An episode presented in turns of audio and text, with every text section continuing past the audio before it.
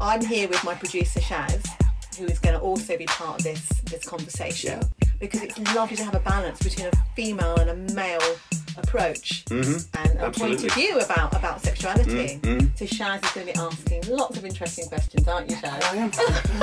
Fire away, Shaz. I am. We're all- I'm listening first. I'm listening first. He's and going to have a little listen listen, as and then he'll jump in when he feels organically that that's right for him. Yeah, sure, sure, sure, questions. sure, sure. It, will be very organic, and, Sh- and Shaz is very respectful, aren't you, Shaz? Yeah. Yeah. Well, uh, Problem. I'm not worried about respect. You can go for it. I'm used to it. Very true. Ask anything. To the hard tick tock, you don't stop. Stop. To the hard tick tock, you don't stop. Stop. To the hard tick tock, you don't stop. Stop. To the hard tick tock, you don't stop. Let's talk about sex, baby. Let's talk about. Let's talk about. Let's talk about sex, sex, sex. So this is Charlotte Palmer from the Mothership Connected, and I'm here with Colin Richards, a sex and relationship engineer, teacher and speaker on sexual intimacy and relationships. Hello, Colin. Hello. Hi. nice to see you, Charlotte. Thank you so much for being here with me, Colin. I really appreciate it. I went to see you at a Funzing talk uh, uh, quite some time ago, Mm-hmm. And Uh, I really enjoyed your talk. I found you fascinating. Thank you. And you had so many different interesting approaches to sexuality and sex, that sort of thing. so I thought I'd invite you and we'd do a podcast on it. Absolutely, and I'm I'm I'm honoured to be here, and I'm happy to talk about it. Amazing, thank you. In whatever So- way, shape, or form. You So I'm looking looking at your little leaflet. It says here that you've been working in the field of psychosexual health and well-being since 2005. You've helped over 6,000 people discover many different approaches to dealing with sexual challenges that are not generally covered by conventional methods. So that's really interesting. So what? Tell us a little bit more about being a sex relationship engineer. What does that actually mean? What it is you do? Well, the word engineer was something that I came up with a couple of years back. Um, I've been working in this field, say, for uh, 16 years, but uh, in, in its current form, probably about seven to eight years. And in the early days, you know, I trained as a therapist. I trained as a psychosexual therapist. I didn't really like the word therapist because it kind of implied that anybody who came to see me had to have something wrong with them. But actually, I felt there was a there was a big need out there for enhancement and education in the world of sexuality, not just solving people's problems. So therapist didn't really sit very well with me. and then there was the word mentor, coach, all sorts of other words I'd bantered Yes. around with, but all of them sort of didn't work. And then one day I was talking to a chap, and he was a sound engineer, and I started, started thinking about this word engineer, and looked it up on the internet, had a quick look in the in the thesaurus. My son was a chemical engineer at university. I thought well, actually this word's quite interesting, and it is a combination of putting putting elements together to make the whole thing function correctly, whether it's an engine or a computer or a sa- I whatever it is. And so it, I thought, well, this applies to a human body, and whether you know, from the from the point of view of our sexuality, it's not just a physical sexual thing; it's uh, anthropological, it's a biological, it's psychological, it's an emotional, it's a sexual. There's so many elements that come to it, and sometimes pa- parts of that work very well, and other parts don't. So it's about re-engineering someone's whole sexual and psychosexual dynamic um, to help them move forward in the way they want to uh, function and enjoy their sex life. wow, sounds amazing. Or simply put, as someone asked me the other day, I said, "Well, I'm a sex therapist, but I, I go under the bonnet and get my hands oily." Oh wow, okay. So that's the simple.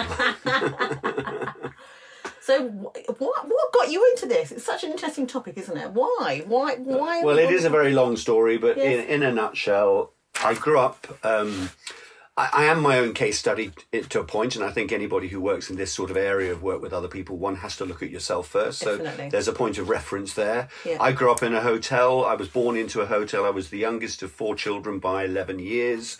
Um, and living, growing up, and then living and running a hotel was my introduction to psychology basically. I didn't go to university to study psychology. I sat there and watched the world in front of me thousands of people over 20 30 years of just understanding behavior. So from the point of view of the fascination of, around people's behavior and the emotions um, i was sort of kind of on the rock face uh, my interest in sort of sexuality, I suppose, goes back to and intimacy goes back to again when I was young. I, like a lot of people of my generation, growing up in the 50, well, the sixties, seventies, I came from a parental generation that wasn't particularly intimate and open sexually, um, and so you know I was always hankering after the intimacy, but also I found the whole way sex was presented. I always remember looking at a a, uh, a billboard advertising The Exorcist and Last Tango in Paris. I was about 14 years old, and Great. both and both were grade, graded as X. And I think I remember thinking, well, how can you compare the two? Yeah. One is horror, and the other is natural, beautiful human interaction. Yeah, great film that Last Tango in Paris. One of my favourite films. Mm. And and so then in those days it was it was always a question mark. So Yeah. that was where the thoughts came from. Cut a very long story short, Yeah. I started training in uh, massage in 1995. Right. I wanted to learn how to give a massage because I was facing major changes in my personal life and business life uh, with regard to the business. Didn't ever imagine I would do it professionally. Found out I was quite good at it. Put my hand up one day in the class and said to the teachers in front of the other 15 um, students, What happens if your client gets aroused? and nobody had an answer. And again, I thought, here we are in a room practicing something that's incredibly intimate. It's going to happen. If all the places we should be Yes. talking about this, this is it. But even the nurses who were teaching us, they were fully qualified, you know, uh, well experienced nurses. One of them giggled, and the other one basically took her hand and sort of said, Oh, I just grab it and then whack it on the top. Oh my goodness. And it was this bizarre sort of Wow. attitude of, oh my God, we're still stuck in our sort of very much British sex is being sidelined here. Mm. So when I went into it as a therapist, as a massage therapist, I started bringing in that conversation and mentioning arousal. Yes. Very quickly, people started talking to me about their own sexual problems. That then drove me to go and actually Mm. train as a psychosexual therapist, and then I decided to bring the two together. So I'm an unusual uh, animal in the sense that I touch and talk right. um, which means I've had to go it alone and not Sounds be part of the. very liberating considering we, uh, the Brits generally, we're a bit repressed, aren't we? We're a bit repressed in the UK. Or we have been. we, I, we, be. we, ha- we are. I wouldn't say we're repressed. I would say that there's a lot of confusion. Right. I think if you look at the way what is going on in Britain now, Yes. it, there's an awful lot in the world of sexuality coming through. In the last 15, 20 years, it's changed a lot. Yes, go back. Um, but actually, when you start talking to people from other cultures and countries, you realise the UK is actually driving ahead. Italy, very suppressed. The Americans, very confused. Really? Uh, Eastern Europeans and uh, Russia have a very set way of looking at their sexuality. Yeah. Uh, you know, I would say the Danes are probably on a par with us, maybe a bit further ahead. You know, the Scandinavians, uh, the, the Swedes, they have quite conservative views around sexuality. It's much more about health. So I think the Brits, we're much more adventurous than I think we give ourselves credit for. Nature or nurture, then? I would say it's uh definitely a combination of the two. Uh, nature, from the point of view of the dynamic that we are born with, which can be genetic, can be biological, but I think it's also hormonal and how our brain patterning is created through our pregnancy. And so I see people starting uh, uh, with a template. The moment we're born, we're then influenced by the world and what goes on around us. So a bit like you and I going out and buying a laptop together, we will probably buy, you know, very similar laptops with the same software hardware. But if in a year later we go back to it, your laptop and my laptop will look very different according to what's been programmed into it. And we are no different. And they say that the first three years of our ch- of our life is when that all that programming's going in, mm. and that will continue to have an effect for the rest of our lives. So what I try to do is maybe someone comes to me in their in their 30s or 40s, I will go back to that period and look under the age of 7 to 10 years old and find out what has gone on to program that person to behave that way that is now displaying itself and presenting itself in the bedroom or in their sex lives, you know. The fear of upsetting somebody, fear of not letting go, maybe being over dominant, under dominant, maybe their own orientation, all sorts of things will come through. And, and, and trauma. And of How course, trauma. impact? Yeah. I mean, obviously, yeah. impact. A lot of people have had trauma in their childhood. More people than we could ev- ever even imagine. Well, again, the word trauma, one assumes that trauma is always going to be of a particular type, but actually, Yes. trauma can be. It can be just a loss of a parent, Yeah. you know, in Oh, yeah. childhood. It can be an abandonment. Yes. It can be maybe simply the fact that you don't have any siblings and you are the only child. A lot of people would frame the word trauma as something really, really awful happening to them. It could be anything from sexual abuse, or to be emotional and mental abuse, Mm-hmm. or like you said, just loss of somebody in your Mm-hmm. in your life. So it, it could be anything um, that that causes a, a sense of trauma. Mm. I mean, you know, And it and and th- there is an irony in the sense that sometimes the bigger the trauma, the more Yes. uh, shocking the trauma in childhood, the more likelihood that person is going to recognize they have that trauma and they will then do something about it later on. In other words, it, the, the, the trauma itself takes them uh, takes them to a place of recovery. Some people who have sort of less trauma Yes. don't see it as a trauma, therefore don't do anything about it. So sit with it and it continues in their lives all the way through until maybe it never gets dealt with because it's not. So, so a lot of the people that I see who come to me um, have have made those very assertive decisions. You know, I've never had an orgasm. I can't get an erection. Uh, I'm scared of this. I'm scared of that, or whatever. And so they then get so frustrated they do something about it. A lot of the people I would like to see more of are those people going, yeah, well, everything's okay. Yeah, I've been with this person for 15 years and everything's all right, but, you know, no, no, and just living with the situation when actually there is something there. Why are you living with that person who is not really fulfilling you? There must be something there for you to actually look at. And, you know, you've got a, maybe a happy home, happy this, whatever, but there's a frustration there. Those are the people that need to also come and deal with their stuff to actually maybe renegotiate their relationship, but they don't because the trauma's not strong enough. Right. It's interesting, isn't it? How it kind of, like kind of rumbles under the Mm. surface and just kind Make do, basically. of, Hmm? yeah. They just make do. Yeah, they make do. Yeah, Yeah. yeah. I I chef at a nursery, and, and some of the little children, trauma is different to everybody, you know. Some of the kids, like if they drop a bit of toast on the floor, that's trauma for them. You know, "Ah," they're crying their eyes out, or if another kid pokes them or something, you know, it's like, "Ah," you know. But but different levels of trauma. It, it, it's all about how we respond to that trauma, and and then how we. Um, how can I say, uh, file it away in our body bank, you know, and uh, and I can definitely see how it impacts people and how um, people do get dis- sexual dysfunction from these traumas that they've kind of buried so deep that they're not even um, aware of it, but it's there. And this, this sexual dysfunction is actually a lot of the time really getting in the way of really enjoying what is Yeah, we're all I you know we deserve we all deserve a good sex life Yeah, right I mean, it's interesting. Uh, I try not to use words like dysfunction because, Yes. for instance, the word erectile dysfunction. Yes. Actually, it's erectile overfunction because the cock is doing exactly what it's meant to do. It's just doing it at the wrong time. You know, it's not that So it's, there's a dysfunction there because Yes. the guy loses his erection. It's Yes. because his body's getting anxious, Right. and so therefore the body, everything's going. The last thing I want to do is have sex because I'm under threat, and so it does. How What one has to look at is what is causing the anxiety, which can be that early life trauma of I must get it right. And say, you know, let's to give you an example of that that more softer end of trauma can be a child. Let's take it's a male child growing up with uh, a single mum. And, you know, obviously they have a very close, strong relationship.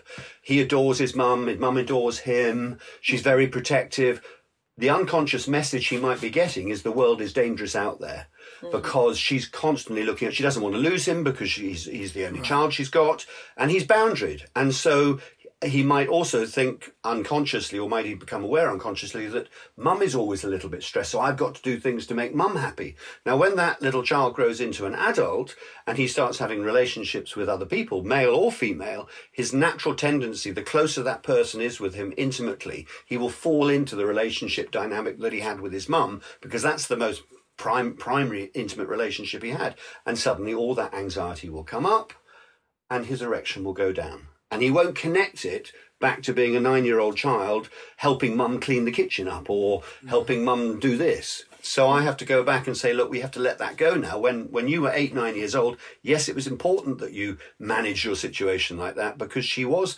in charge of your food, your nurture, whatever. But you're now a 28 year old guy, you're independent, you can let that part of you go so that you don't get anxious in, in, in the bedroom. It makes perfect sense, Colin, and it's interesting because that that that what you're talking about, that particular example, that that case history, that won't just be in the bedroom, will it? That'll be all over his life, right? Mm, absolutely, yeah. Be Everywhere, Yeah, like yeah, everywhere. How he interacts with women, like his emotional stability, maybe even in the office. Mm. It could be it could be everywhere and all over the place, yes. So what you're doing is you're setting him free from something that's holding him back in life. Yes, uh, or uh, initially making him aware of what's going on. So, to give you an example of a case study, uh, recently, one uh, I, I run workshops teaching men how to give sensual massage to women. Women how to give sensual massage to men, but in essence, it's teaching foreplay and sex play to actually extend the whole sort of sexual encounter, and also taking the emphasis off penetration, um, because again, there's a very particularly where men are concerned, there's this over focus of that's what I've got to do, and actually, and often it's that's all I can do. They don't actually have the Do you- ability to do more. Sorry to cut across. Do you do you find that some women also think that way? Oh, absolutely, absolutely, absolutely. Um, and I'll come on to that point with another comment actually, but just tell you about this case study. This Yes. guy, he came along to a workshop, Yes. 48 years old, tall, attractive, good looking, from a country of you'd associate with tall, good looking, attractive, sort of out dynamic men and everything. And everything was fine and he enjoyed himself. Three days later, he phones me up and he says, I need to come and see you because I'm having problems uh, in the bedroom. That's all he sort of, anyway, kind of long story short, as they say, it turned out that he was having erection problems and had been for about eight, nine years. And it was having a massive effect on his self esteem.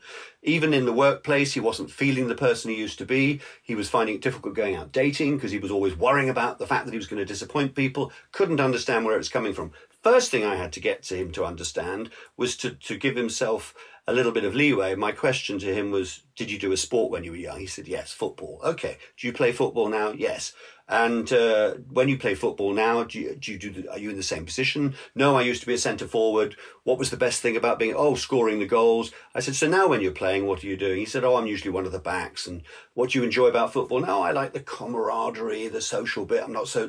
I said, so you've completely reevaluated how you play football but you haven't reevaluated how you have sex. You're still expecting to have sex as an 18 year old with your body performing like an 18 year old. Surely you've got to give yourself a little bit of leeway here. You're 48 years old now. You're not the same guy in the bedroom as you were when you were 18. So initially it was getting him to go, hmm, that's true. Then it was actually working out why the anxiety was there. And in his particular case, he, he had a, he was an only child, had loving parents, but mum worked nights, father was always busy. And so he was actually quite an independent, quite lonely child. And his core belief underneath it all was, I'm not of value because my parents aren't around. He said I had all the freedom I wanted, but actually I wanted a bit of boundary. So as a 20, as a 48 year old, he still needs to feel that he is good enough because his body's older, because that tipping point of do I get an erection, don't I get an erection? is going to be much more sensitive as he gets older. The anxiety that in the past was being contained, or rather over overshadowed by his virility, is now being affected by the fact that the anxiety comes down, up, comes up as am I good enough, and and the tipping point has become mm. more sensitive. So now he's losing his erection, and he's now avoiding relationships. Wow, is, isn't that the fundamental issue of lots of people in lots of ways? Is that the, the feeling that you're just not good enough or you're not enough, Mm-hmm. and and the fear of rejection as well is a huge one. Would you not agree? I would, but I think again that, that, that the paradox there is that that is a basic core human survival strategy. Yes. We are a herding species. And, you know, if, if we all walked out onto the plains of Africa on our own, we'd get eaten by the wolves, the tigers, whatever. So we have to herd together. Now, if nature is going to embody a species with an ability or a tendency to herd together, surely making that species feel insecure about themselves is the way to get them to cluster together. So we've got no teeth, we've got no claws, we can't defend ourselves. So the only thing we can do is A, develop brains, which we've done, but also to work together. And we have to be part of a group. I mean, you only have to look at the way society now plays on that. Yes. Because we are innately insecure. Our insecurity is what keeps us alive. Right, that's an interesting. Um, And then society and the media play on that and go, if you don't do this, you're not good enough. If you don't know how to do that, you know, your breasts are good, small enough, you're this is that. I mean, every level. by dividing. And for and for males and females, the male dynamic fundamentally to to to to have a relevance is to be approved of because if a male isn't approved of, he doesn't have sex. If he doesn't have sex, he doesn't pass his genetic line on. And for hundreds and thousands of years, no male on the planet actually knew they were the father of a child until we had DNA testing. So males are programmed to go out and get as much sex as they can in order to secure their genetic line. The female, on the other hand, has a much broader brief in the sense that she needs to make sure that A, she gets pregnant, produces an offspring, but that the offspring survives, then her genetic line is secure. Hmm. So hers is much broader. And so the fundamental dynamic of the female is to be desired and the male is to be approved of. So if you tell a male that what he's doing is wrong, he gets insecure. If you tell a female that she's not desirable, she gets insecure. It makes perfect sense, Colin, to be honest. And I've, I've been in that position where I felt very, you know, not not desirable or insecure Mm. purely because the other person was insecure and that kind of triggered my insecurities. I can see that. I wanted to ask you about the word performance actually, because I think that the word performance puts a lot of pressure on men, and I don't see sex as being a performance. No, I agree with you. Absolutely. I mean, I think you know it is. It's uh, yeah. I mean, we, we tend to see you know affecting sexual performance. It's it's a sexual. It's sexual fulfillment. Yes. Mm. And and fulfillment can come in any any way, shape, or form. doesn't have to be orgasm, um, doesn't have to be any of that side yeah. of things. It can just be the fact you're together. Mm. Yeah. So I agree with you absolutely. I think we put too much emphasis on on it being being something, and I think maybe that's what what we need to reevaluate is our relationship with our sexuality in general, and for, you know far too long uh, we've we've marginalised it and said you can only have a sexual encounter if you're in a relationship, uh, i.e., you know, family and children and, reproduction, or you're indulgent. You know, and that was the two ways. But people don't think about it as a healthy pastime. The fact that our bodies need that stimulation, we need the physical intimacy. Emotionally, it's an, an immensely powerful thing because it makes us feel that we belong.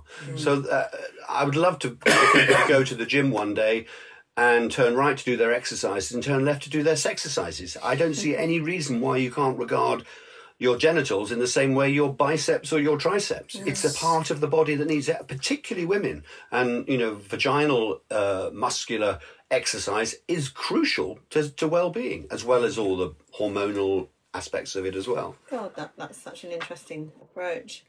Um, things that men don't talk about. Uh, there is, uh, There's probably millions of them, right? I'll get, I'll get a little story, a little story to, Yeah. to highlight and where I, because it is interesting. This, um, well, it goes back to what I've just said about the male seeking approval, the female to be desired. Yes, So, the, yeah.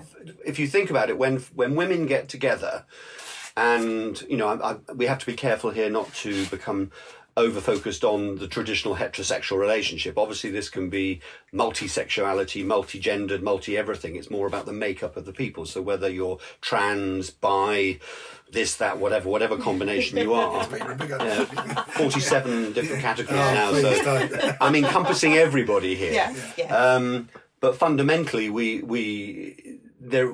The, if you're on the more the female side of that equation, there is a sense of wanting to be desired. The male, it's about approval, Yes. and obviously some people have both going on at the same time. Hmm. So um, the um, I can't remember what the question was. Things men don't talk about. Oh, men don't talk about. So, interestingly, women will sit down and they will discuss things about how to be more desirable. What can I do to be more desirable? Where's the good hairdresser? How can I get that dress there? Whatever.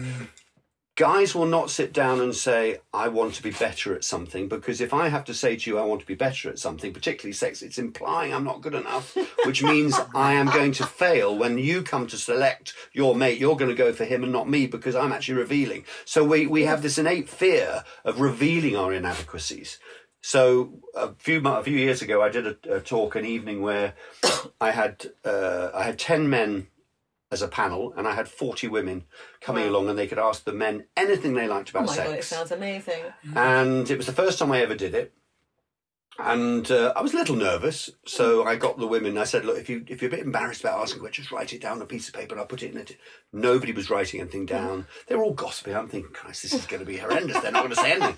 Microphone comes out. First person I go up to, and I'm expecting something about love or relationship. Yeah. she says, "Yeah, ca- uh, how do I give a good blowjob?" First question, and that microphone went round the room for 45 minutes purely on that subject Isn't few that weeks- interesting? and it never stopped. I, I Yeah. never had to go to a piece of paper. Questions were firing all I over bet. the place. A few weeks later, a few weeks later, I did the reverse, and I had women in the panel Yes. and men in the audience. Yeah. Whereas I had fifty women, I managed to scrape twenty-two men. Whereas the women came in groups Yeah. With friends, all the men came individuals. I think it was one, two guys who came together as sort of friends, you know, but all of them were individuals. Asked them to write their questions down. They were writing bloody essays. This bucket Wow. filled up with notes. It took an hour and 20 minutes before I actually got a man to verbally ask me a question.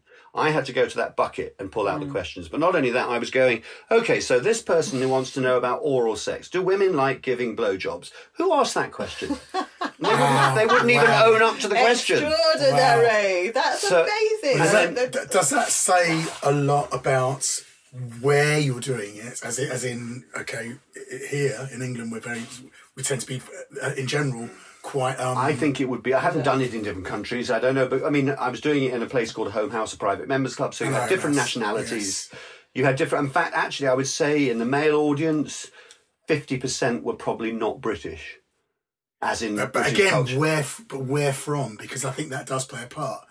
You know, because Uh, yeah, I mean, it depends on how they are as far as how much they talk about it. As I don't know. You see, I, I bet you if you did it in somewhere like Denmark, Scandinavia, maybe they would be more forthcoming. But I think the Italians are very reserved when it comes to revealing. themselves. again, well, the Italians are You more. know, the uh, the Middle East, you know, uh, they don't want to reveal that they're not good enough. They're, you know, we are viram.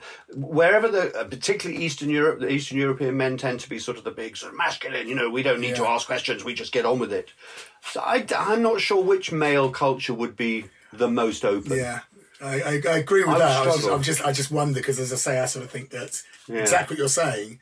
I think that's part of it. I think the actual, actually, the fact is that the expectations that you have as a male or as a female or as as a society, whether it be Italians, I think it, I think if you were doing the same thing but with a gay audience, Yes. you probably wouldn't have the same problem. totally. I think gay men would be much more open to ask questions. But then again, you think about it, you're changing the dynamic. They're not looking for approval and desire because actually it's guys together, if you see what I mean. There's Yes. a different dynamic going on there. So I think, yeah, I mean, that's why I think the gay community is much more open. You just have to compare the apps and you look at apps like Grindr compared to some of the more straight apps. I mean, Grindr is. You know, there's a load of stuff there, and the way approach it. I remember many years ago comparing gaydar men and gaydar women, the same template profiles, but were being dealt with in very different ways about how they approached it. So I think it, it, it yeah, I mean, I think um, in same-sex communities, you might have a big difference asking questions. Maybe that's my next talk. Actually, maybe I should do male, male, and then female, female as well. Yeah, women like to talk with each other a lot. You know, there's Mm-hmm. lots of things that women like to talk about.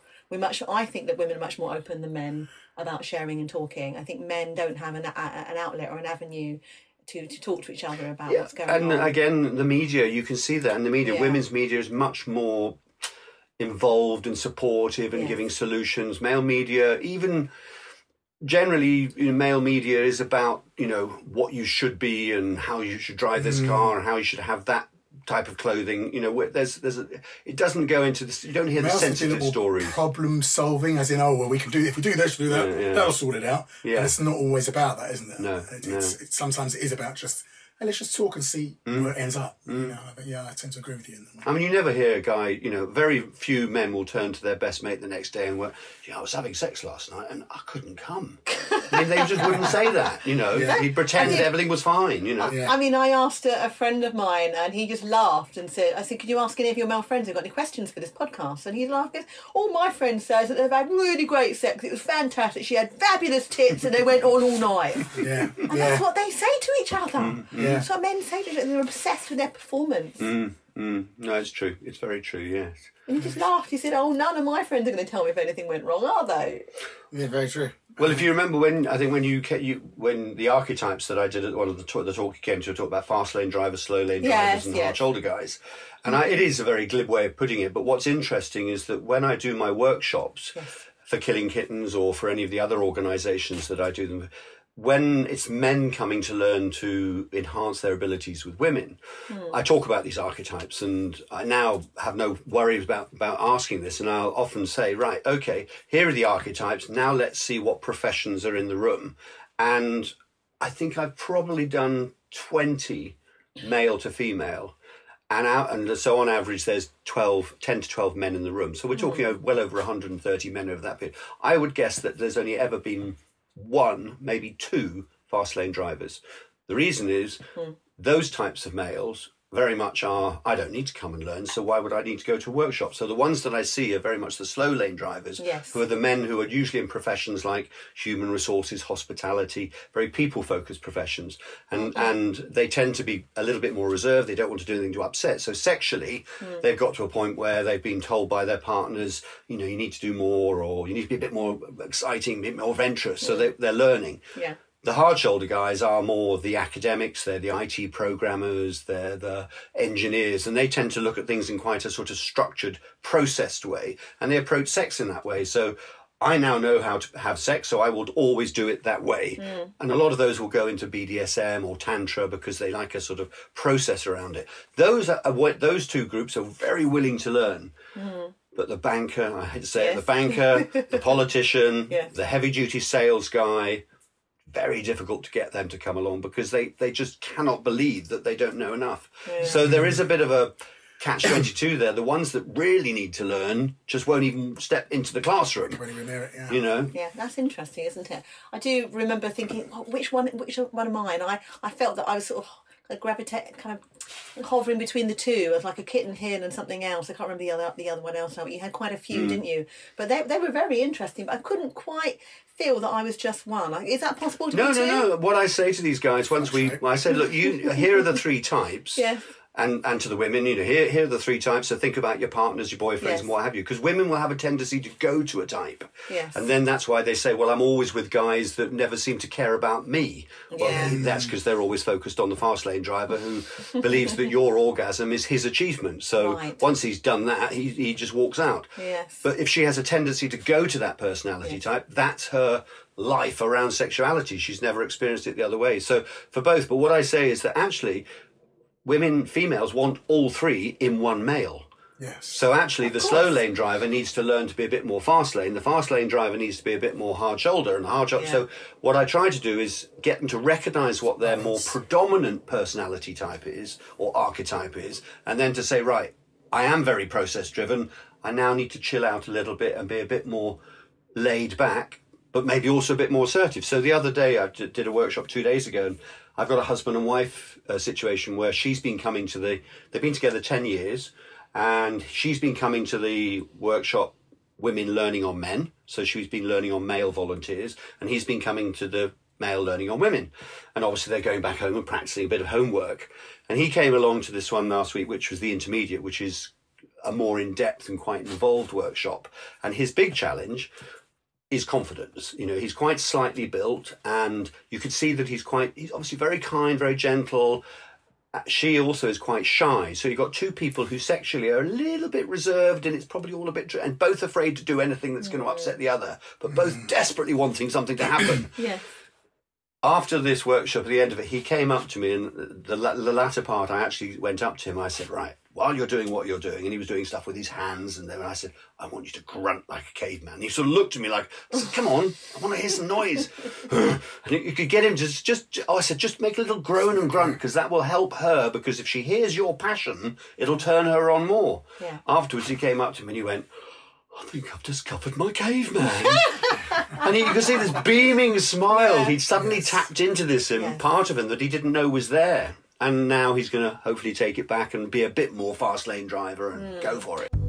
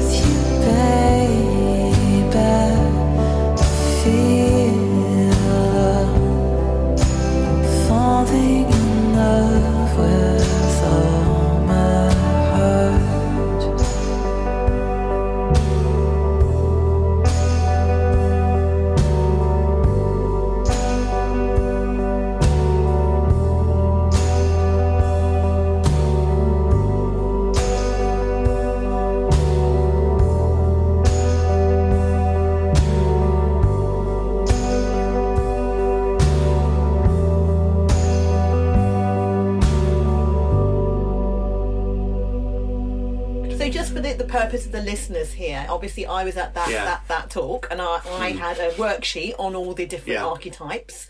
Do, when we talk about archetypes, we talk about the Jungian archetypes. These No, your they're ones that I, they're basically ones that I've just made up through Amazing. observation. Well, well done for that.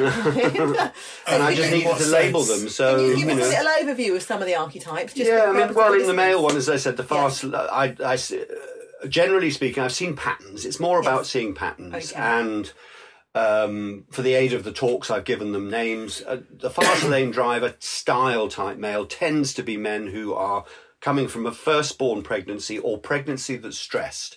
My take on that is that nature, very cleverly, if the pregnancy is a stress pregnancy, and we've got to look back to hundreds of thousands of years here. So if 350,000 years ago, the female who is pregnant is under stress, it means there's no food or there's danger. So nature is going to have to say, we've got to keep this species going. So that offspring that she's producing has got to come out with characteristics that are going to survive. So it's got to be self interested, aggressive, um, non empathetic, all about me. And it's basically, I've got to come out fighting and fucking. It's as simple as that.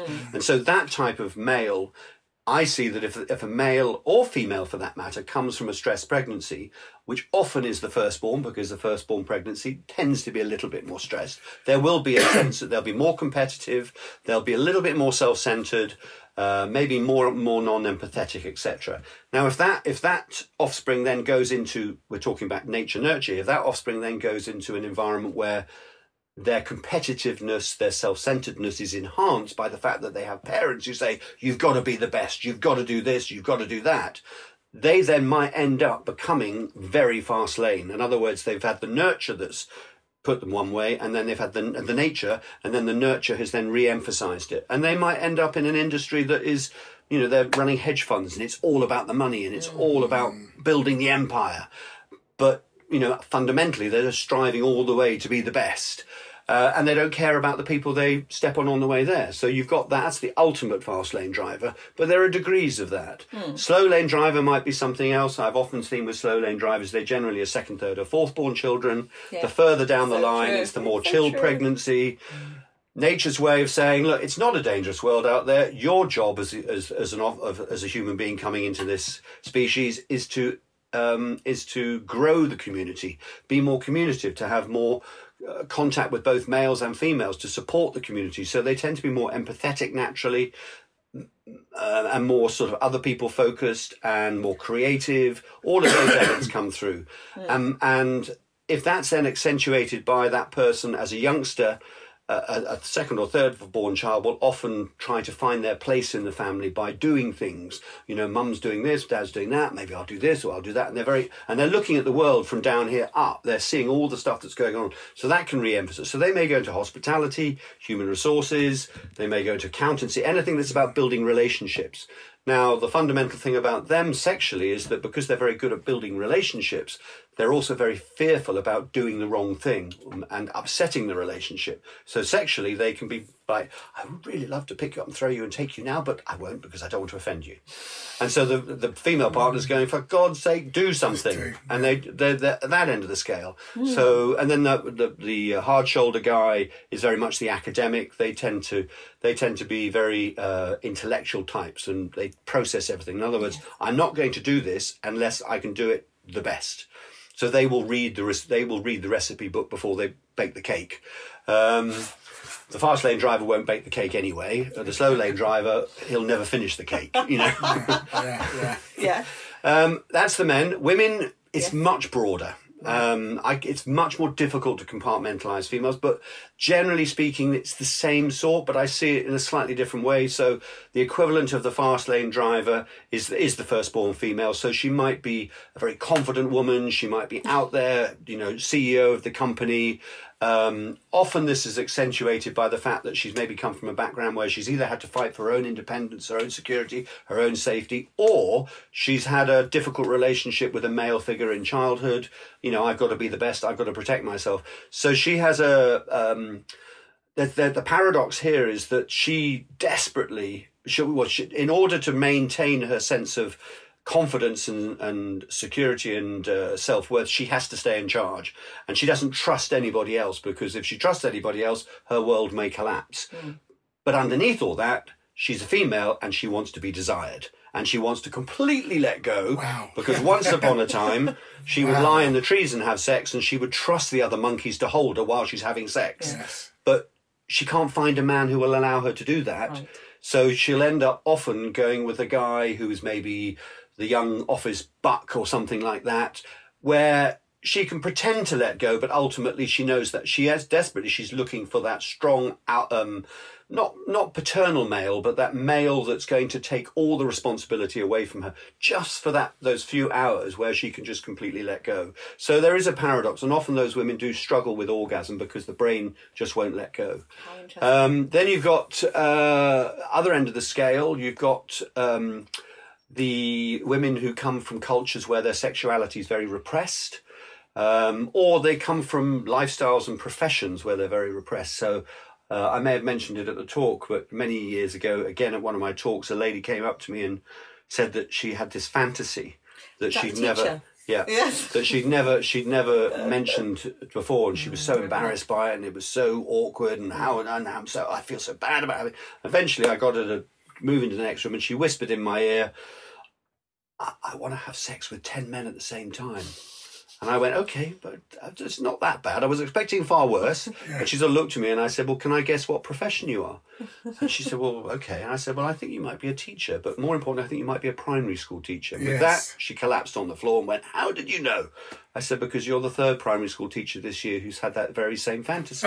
so that got me looking Isn't at that it. amazing? And then and then looking at other groups. So I often find with women who come from backgrounds that where the sexuality is repressed or contained from cultural or religious reasons, the fantasy just goes up and up and up and up because the body is saying, I want this, but the environment around them is saying you can't have it. So the best thing, particularly with the internet, is just to go on the internet and fantasize, fantasize, fantasize.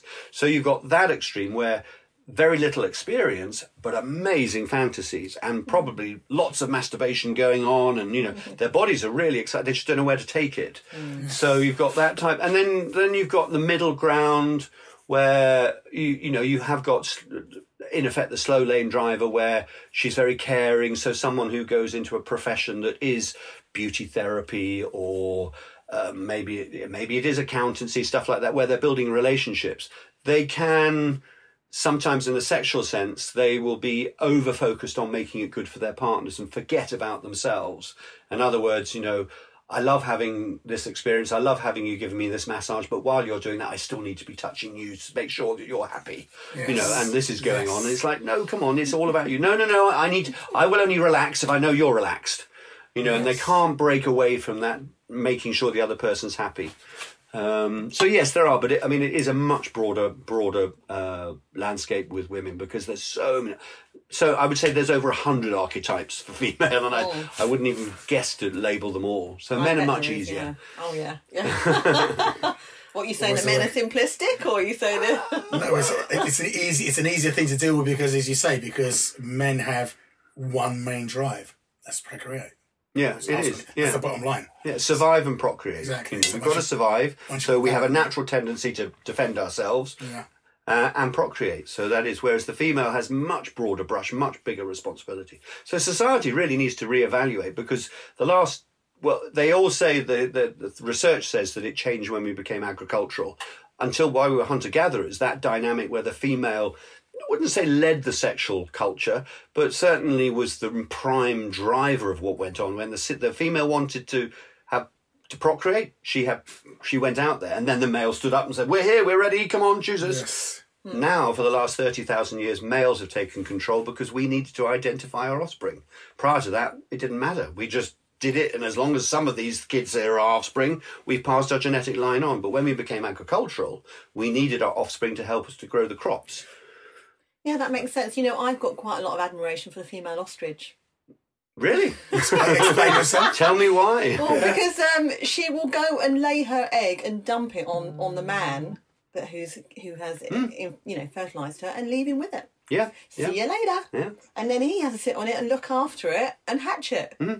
Isn't that fabulous? Well, many. If, the, if you look at nature, there are many species Penguins. where the female will actively do things to trick the male into thinking it's the father. yeah. You know, and in, in some cases, it'll be I'll I'll procreate with that male, but I'll get that male to come and sit on the eggs. Yes. And poor poor males haven't got a clue who's doing what to whom. You know, so it is. Yeah, I mean, it's it's a natural part of nature, and humans shouldn't be regarded as any different.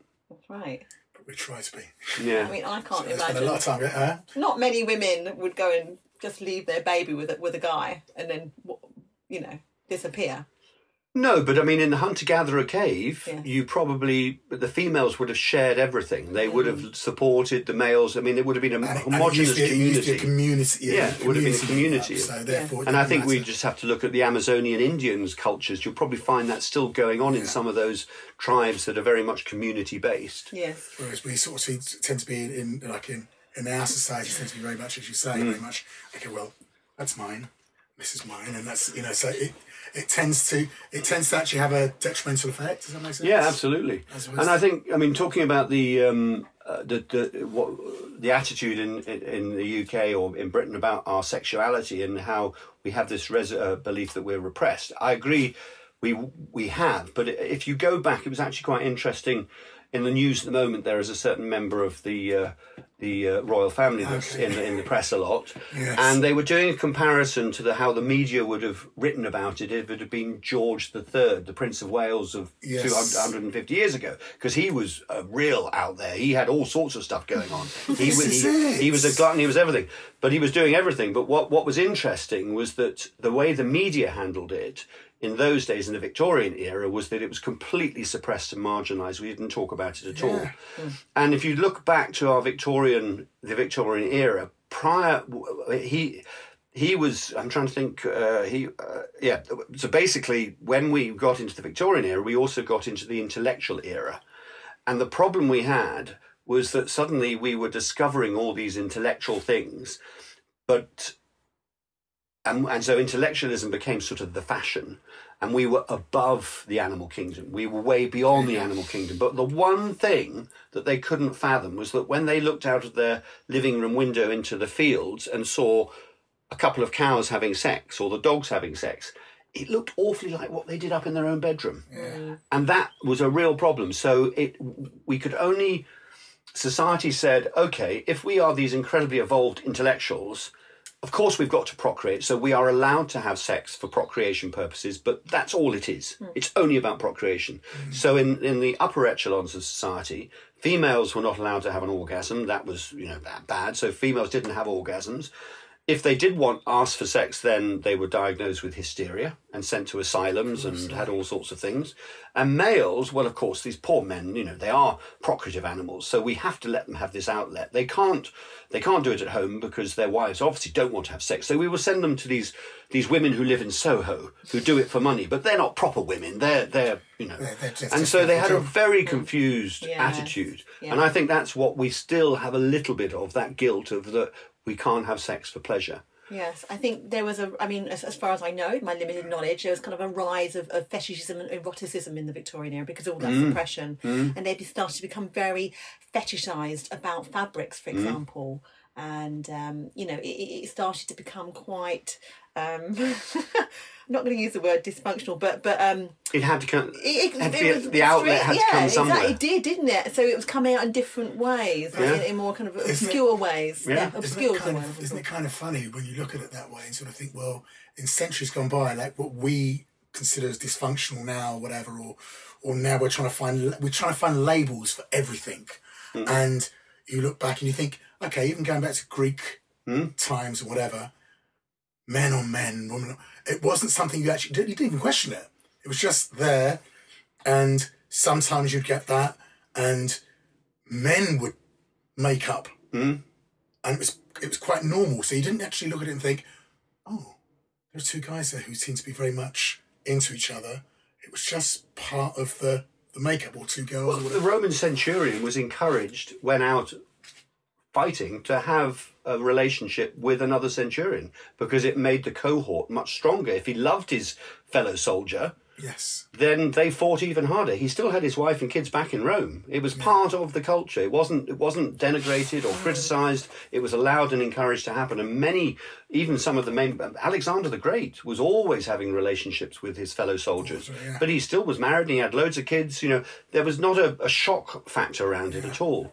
But also, I mean, yeah, it's interesting you say that because another story I tell is when about 10, 12 years ago, a guy came to me for a, a massage, a sensual massage, and he came because he'd never been touched by another man. He wanted to find out what it was like to be. Uh, uh, he was he was heterosexual but exploring, but didn't want to go off and do something you know online or anything like that.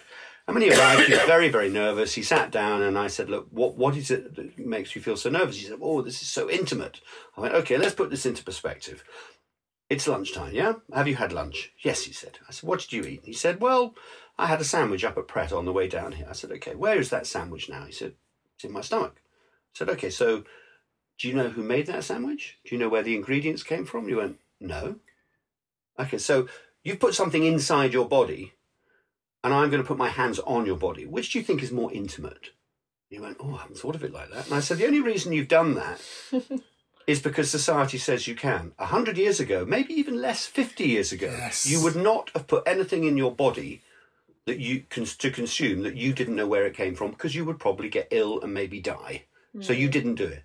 But 150 years ago, 200 years ago, people were having sex all over the place. Yes. It's just that attitudes in society have changed the rules, and we don't. Th- so when you present it like that, and people go, "Actually, you're right." You know, it's it's only a modern modern concept. perception that we've we've come up with this whole sort of fear around sex because society says. You know, you go back to the 1940s and 50s. I mean, it was so contained and everything was so hmm. suppressed. You know, re- horrendous. And and we're talking about, in my case, you know, my sister, poor old Jilly, her sex education at school in the 19, when was she? She's tw- 17 years old now. She was taught that, she was taught by watching fireflies have sex. oh my god! So until she was 14, she couldn't understand how human beings flew in order to have sex. Wow. And that was 1955, 54 that she was being taught that. Not that long ago. Yeah. You think there needs to be more open discussion? There needs to be more um, kind of how can I say freedom around sex. I think it's. I think definitely because I mean this. The, it's interesting because often I'm asked about what do I think about porn and the porn industry and the porn on the internet. Uh, It's a double-edged sword. Clearly, there's an awful lot of stuff that's out there that is um, encouraging people to do things and get involved in things that they maybe shouldn't. But at the same time, it's forcing an issue, and I think by default we as a society have to say the porn industry is not going to go away. And we all, in some way, shape, or form, we look at it, watch it, whatever. Only the minority tend to go down the more darker end of it. but The majority of mm. people use it for entertainment, but young people are using it and they're getting younger and younger. And we're never going to stop that while they can mm. access Twitter, this, that, whatever. So we need to take the bull by the horns and we need to go into the classroom. And I would love to see, you know, a, a, in a classroom, a classroom full of 13 year olds, and the teacher goes in, right, today we're going to be talking about anal sex hmm. Yes. and be as honest and upfront because that's what you were watching last night. Yeah. And we're now going to give you the reality of anal sex and what can happen and, da, da, da, da, Demystify it. and demystify it yeah, agreed. because that's the only way we're going to do it. And we have to force that issue and make Yeah. it s- the moment a human being becomes sexual. We need to talk about masturbation. I mean, mm. you know, up until 20 years ago, no one mentioned the word masturbation. At least now we're talking about it and we all know we do it. But we need to talk about it when it starts because, you know, for most kids, I mean, I had I have one client of mine who he's he's a very out there guy and he cannot um, orgasm unless in certain circumstances, and he's phobic of his own sperm. Wow. And he's he's very good looking. He's a personal trainer. You would never believe it. He's a, he's he's an actor. He does all sorts of big out stuff. He does lots of things publicly, but when it comes to sex, he cannot let go because he grew up in an environment where his parents were both teachers and both priests, and sex was a dirty word. And the last thing he could do as a 12 year old was stain the sheets. Mm. So he used to catch it in his hand, run to the bathroom, wash it off. Oh, And, and he's now, what, 42 years old, and it's still there. Wow. Wow. This goes to show, doesn't it, mm. how much we are programmed, um, you know, conditioned by by those experiences in our childhood. I have one lady who's been married for 20 years, and her husband doesn't know that every time they've had sex, she's gone down, and the only way she can orgasm is to sit on the sofa arm. Right. And she did that as a 12, 13 year old. Okay. And that's her only way, and she can't talk to him about it. me. Uh, going back just briefly, um, a friend of mine told me that he was quite horrified by hearing um, a, a very young girl shout across the road to a young boy, "And if you play your cards right, you can give me you can give me anal sex tonight," like really loudly. At that age, he probably didn't even know what it was. So there's this sort of there's this use of um, sexual references with the younger generation and sexualization of the younger generation, and they don't even know what they're doing. No?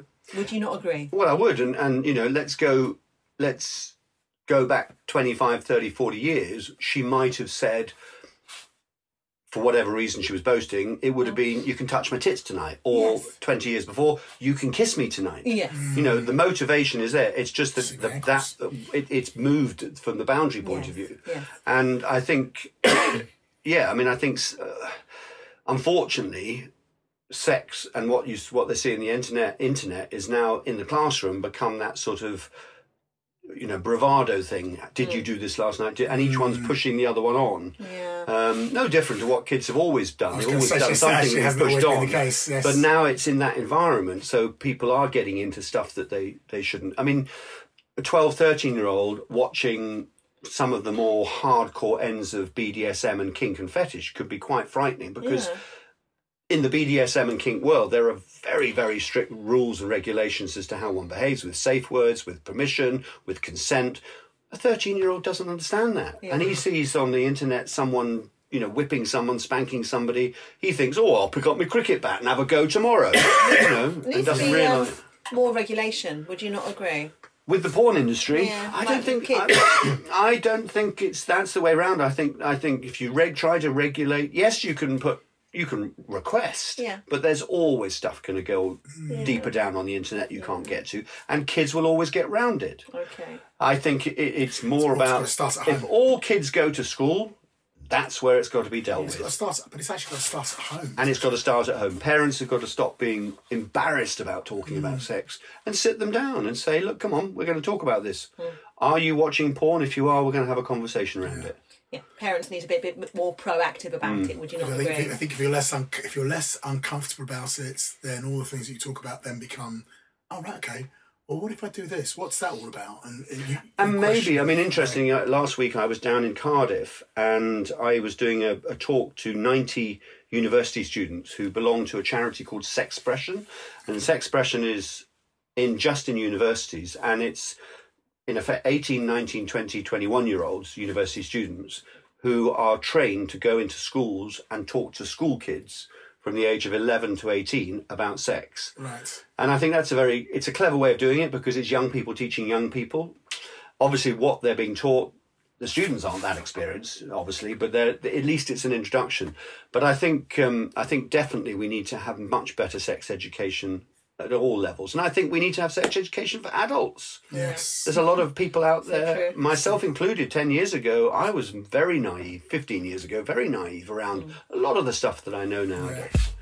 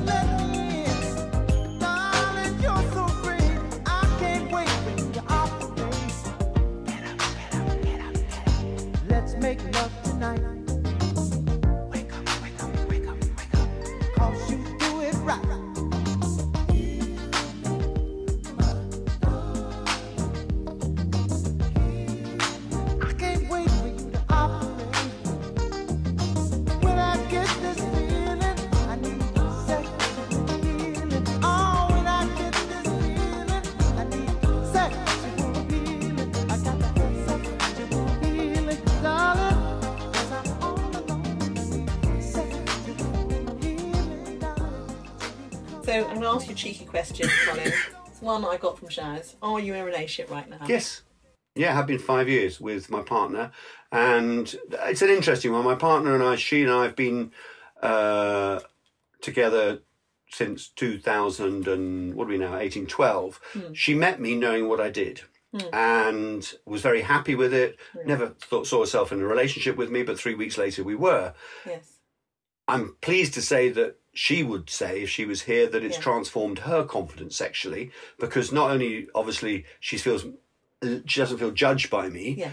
um, but also she's heard so many stories and heard so many other people talk about their stuff it's put her stuff into perspective as, as I my my sex life has been put into perspective but what um, what I think is uh, in, uh, interesting also is that she works in a profession. She's in education, and she, because of the nature of her job, she works with children uh, in who've been taken into care. Right. She has to be so careful about what she says to whom because Yes. my association with sex Yes. could then imply that then she so she can't be involved. She wants Sure. to be involved what I do, but unfortunately it's still seen as oh but, and there are people in, in Oh, yeah. that world who are very judgmental. Yeah, totally. Um, so it's about it's about integrating it into the educational world so that we don't have that attitude. But then that, and I suppose part of that again, I understand you have to be careful how, how you say things or how you do things, but I think isn't isn't that again down to the fact of the way we're quite um we're not we're still not open enough about sex. Hmm. Yeah, sense. absolutely. So therefore, it means Yeah. oh no no no no we can't talk about it that way. Hmm. You know, and, and you, you hear even parents talking about like, oh no, Well, let's look at the role of the godparent. How, how most of us end up with godparents that we hardly ever see. yes, maybe get the odd present. Why don't we make it a role of the godparent to talk to the children about sex? Because it is awkward talking to your own parents about sex and vice versa. You don't really want to hear what your mum and dad did and how you got made. But if it's an uncle or an aunt or a friend of the family, there ought to be somebody in that. And again, go back to the Greek era, there was a culture where someone e- external for the media would come in and educate yes, sex. And I think maybe we need to bring that back and say, as a godparent, okay, it's all going to be God fearing stuff and you're going to do what godparents are meant to do, which most of us don't do. No. but your other role is to sit down with my son, daughter in 15 years' time and say, right, we're going to have a talk about sex. yes, yeah. So maybe redefine the role that. of the godparent. It's the sex parent. Yes. the sex parents. well, the, the, the, the thing is, though, is that since we've had a lot of kind of like um, sexual abuse scares in this country, often it can sometimes be the uncle in the family that, that, that abuses the child. So there is that, that kind of um, that fear now that's embedded. Of course there in is, but one has to. But one has to put it psyche. into. But one has to put that into perspective. Yes. We hear that in the media We do. a lot, so we can't assume that every aunt or No, uncle. we can't. I agree. And there has to be. There's always going to be an element of that, Yeah. but I think it is something that. Uh, and you could say the same thing. There's you hear in the papers about stepfathers and fathers and Yes. stepmothers and stepmothers. you So it doesn't necessarily have to be an uncle or the next door neighbour. That's that's the type of person it is. Yeah. And again, surely, if, if we talk about it, half I think half those things occur because it's not talked about, because it's so under the carpet. So, oh no, no, no, no, no. At the same time, it's like, well, you should know about that. Exactly. Well, take a take a you know a fictional scenario. There, there's a child that has a a, a godparent, a parent, or whatever, talks openly about sex, goes to school, starts talking about with a friend, and the friend goes, "Oh, well, that's what's happening at home with me. Well, that shouldn't be happening." So you need to educate to educate, as it were. Yes. So if we get definitely. bring it out Key. there, but at the moment kids aren't saying things or people aren't saying things because sex is a dirty word anyway, Mm. and I can't talk about it and I can't tell anybody that this is what's happening at home. So I, I just keep it to myself. Whereas if other children can be open about it, it encourages other children then to reveal maybe secrets that they're keeping. Yeah. You know, Yeah, I, I remember working um, as a telephone fundraiser, and I remember talking to a woman. I think she might have been South American. And she made some comment about this country, saying how awful it was for all the sex sexual abuse that was coming out in the news, and how disgusting it was. And she sort of implied that um, she didn't want to be here anymore in this country because we're all sexual predators. You know, that was the uh, yeah, but I mean, You know, it's just that it's that it's the being- judgment yeah. about it. You know, because it's it made public and Yeah. you know but I mean that's the only way to, to, to bring it out. I mean, but then you could have said also the way you it's could, done. but then you could have say the same thing for homosexuality and Yes. how a lot of countries view the UK Yes. that we're all homosexual over here because we make it public. Absolutely. It doesn't mean that it you know it, it's just because they suppress it. I mean, look at Russia and, and the suppression of the media there in homosexuality. It doesn't mean it doesn't exist. All parts of the West Indies, got to say, same And sort of thing. Africa. And, it's, Yeah. and it's just, and it's just, again, it's the way it's approached and how people deal with it. Because if you if you're open about it and you talk about it, and, and it's not, it is in a sense normalize it, but it's at the same time it's just be aware of it. So the fact is, is that then when you are in that situation, or as a, as a kid, you know, as kids we all have, we all have that thing if we don't, you don't know what's going on. You're still discovering yourself. But if you're in a safe environment, you know the people around you, and you know what's going on, then oh, that's not right. You know, the, or, or that's right. But then the other side of that is, is that when the media get hold of it, I think half their thing is that it's either to titillate or It's it's, to sensationalise it, sensationalize it. It's to turn it into these things. Oh, you can't do it. It's, it's this, it's that. As opposed to talking rationally about it, as, as opposed to getting a balanced view. They never, they're never balanced about it. Hmm. I think that seems to cause a, a lot of problems. Well, it feeds itself. You know, the media write about stuff to get the viewers, uh, get the readers, the viewers, or the clicks, or whatever it is. They do that because then the advertisers will go to them because, and and so they make money on that. So uh, it, it's a vicious circle that we've got to come somehow break and actually the only reason people go and read these articles is because it is titillating, it is sensationalized, because in their world they don't talk about it, but I can read a story about what this person did and that person did. Yes. Well, if you make these persons' lives more interesting, then what they're reading here becomes actually bland and boring, which means that the click rate goes down, which means the media then stop writing about it because they're not getting the advertisers, because and so on and so forth. So we have to change the way it works. Yes. Um, and by bringing sexuality out and talking about it and normalizing it, a bit like we've done with the world of food. I mean, you know, if you think of the way we now look at food, we we have different diets, we have different nutritional benefits of it. We we we have you know indulgent food, we have healthy food, we have creative food, we have food of every different. Why can't we view it with our sexuality in the same way? Exactly. You know, absolutely. and just look at it on a spectrum. Yeah, no, I completely agree with you. I mean, you know, um, there there are there is a lot of um, how can I say, for example, Africa, there's lots of issues with with sexuality in Africa. Am I right in saying that? I've seen some awful videos of, of people being oppressed for their choice of sexuality. And we're lucky that we're not in that position here, that we're much more liberated in, in our attitudes. But we still have all this this stuff around um, the uh, the you know the the the sexual abuse, the embarrassment, and and the repression, and you know the trauma from childhood with all those issues, and um, obviously you're here to help people with these kinds of things, right? Yeah, and um, so your your website, which is Intimacy Matters, Intimacy matters, yeah. yes, Intimacy Matters, so people can go on there and find out about you a bit more. Yes, I mean, I, I cover many areas from the point of view of what I do. I, I see people for treatments. Sometimes that's coming in with somebody, you know, who has an issue to overcome, maybe through trauma or maybe just through not not knowing their body or their situation. Yeah.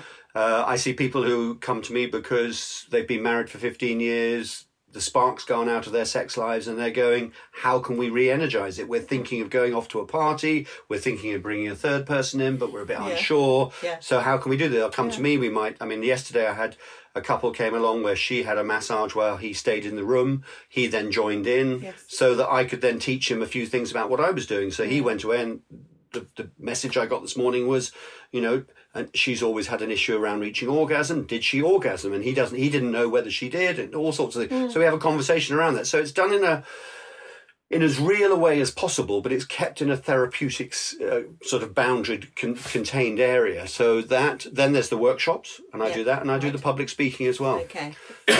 so people can invite you to come and do um, a public uh, public speaking. Public speaking, or to- just I get people contact me from abroad who just want to talk on Skype. Yeah. I've got one later today. Someone's wanted to talk about his relationship with his his partner. Amazing. And so that'll be done on Skype. So sometimes I'll speak to people from Australia, and, America. and whereabouts are you doing your workshops? 'Cause you're I, I London, work from I work from London Bridge. I've got my own. I've got a, a premises that I work Yes. from and live in. It's a proper live work premises with Fabulous.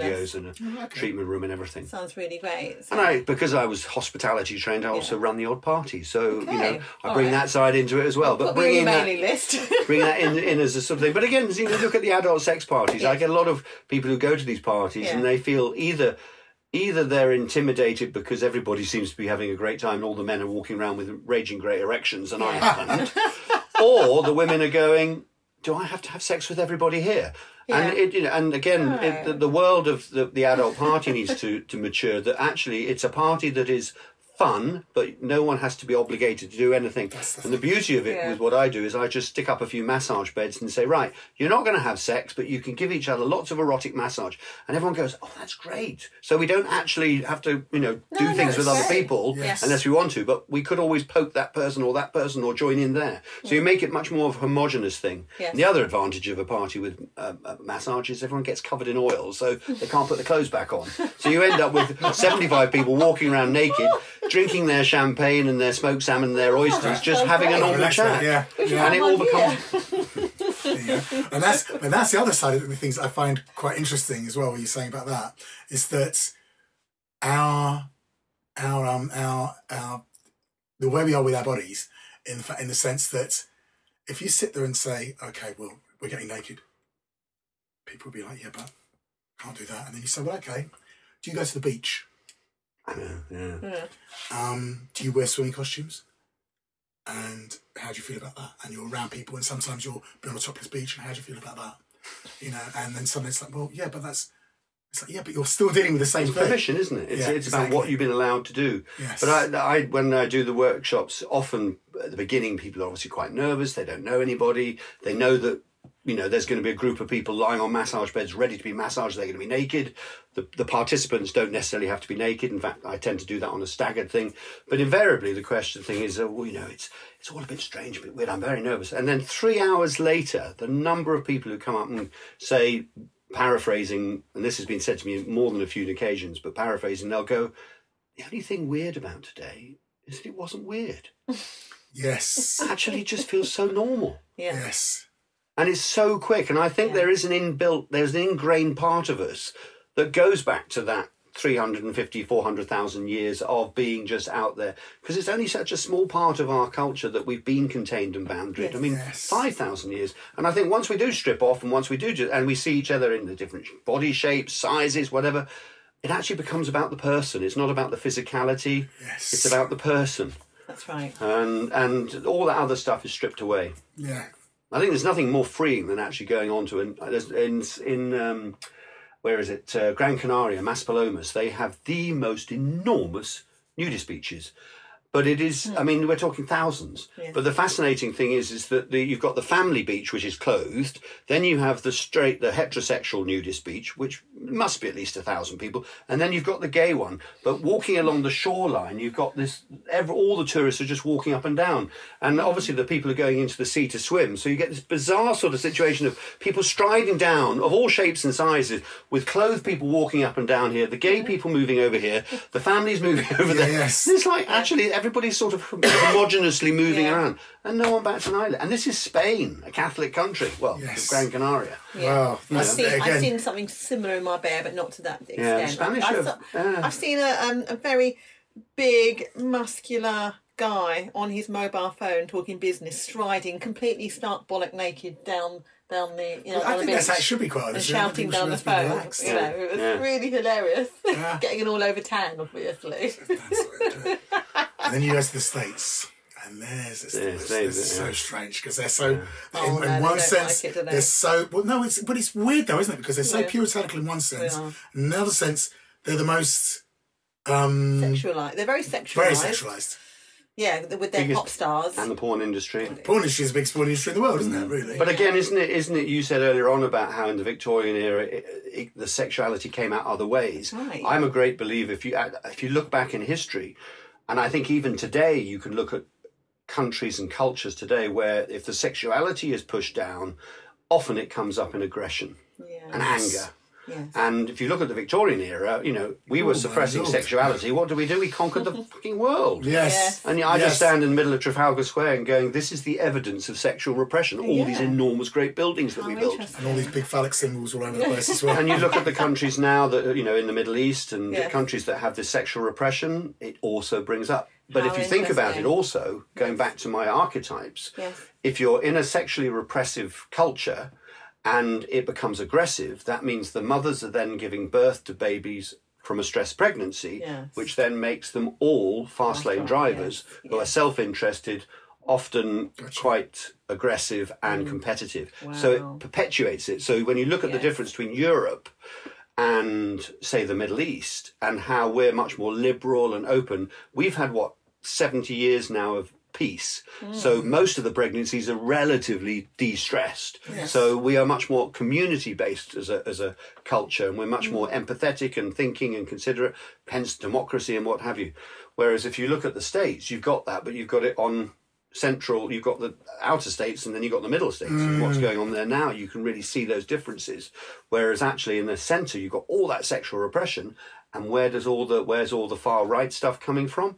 From those states it feeds itself True. have you ever heard of the um, um, incels involuntary celibates incels started about 12 years ago 15 years ago uh, it was actually a girl who went on the internet and just said, I'm fed up with being involuntary celibate. I'm celibate, but I don't want to be. It got hijacked at some point by young males.